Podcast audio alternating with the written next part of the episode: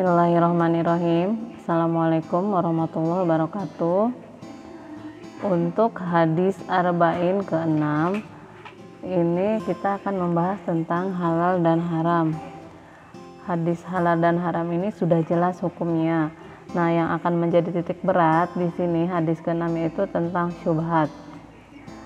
Kandungan isi hadis di sini artinya dari Abu Abdillah An-Nu'man bin Bashir radhiyallahu anhu ia berkata, aku mendengar Rasulullah Shallallahu alaihi wasallam bersabda, sesungguhnya yang halal itu jelas dan yang haram itu juga jelas.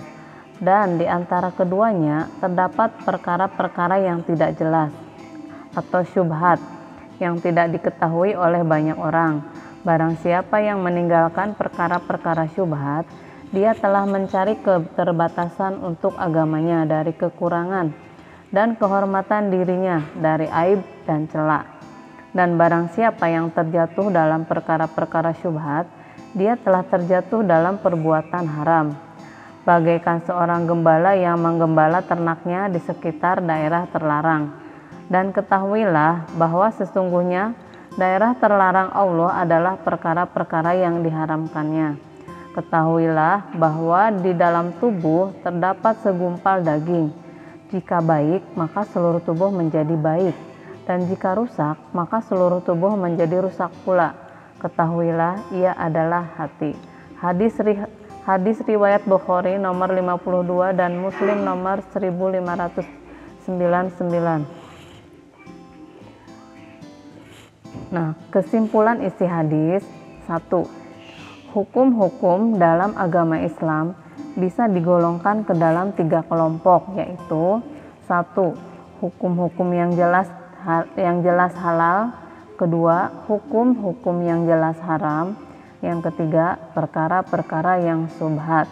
Kesimpulan isi hadis kedua sikap kita dalam menghadapi perkara-perkara yang subhat adalah berusaha bertanya dahulu tentang hukumnya kemudian membangun sikap berdasarkan penjelasan itu. Dan jika seandainya kita bisa, tidak bisa mendapatkan pencerahan, hal tersebut tetap syubhat bagi kita. Maka hendaklah kita menghindari perkara syubhat itu. Kesimpulan isi hadis ketiga, meninggalkan perkara syubhat itu bisa menyelamatkan kita dalam urusan agama atau akhirat kita dan juga bisa menyelamatkan kita dari pembicaraan manusia. Kesimpulan hadis keempat, barang siapa yang tidak berhati-hati dalam perkara syubhat dan memilih untuk jatuh di dalamnya, maka dia jatuh ke dalam perkara yang diharamkan oleh Allah Subhanahu wa taala. Kesimpulan hadis kelima, jatuh ke dalam perkara yang haram itu memiliki dua penafsiran, yaitu yang pertama, perkara yang subhat itu akan membawa kita kepada perkara yang haram. Yang kedua, tanpa kita sadari, kita sudah jatuh ke dalam perkara yang menurut kita syubhat.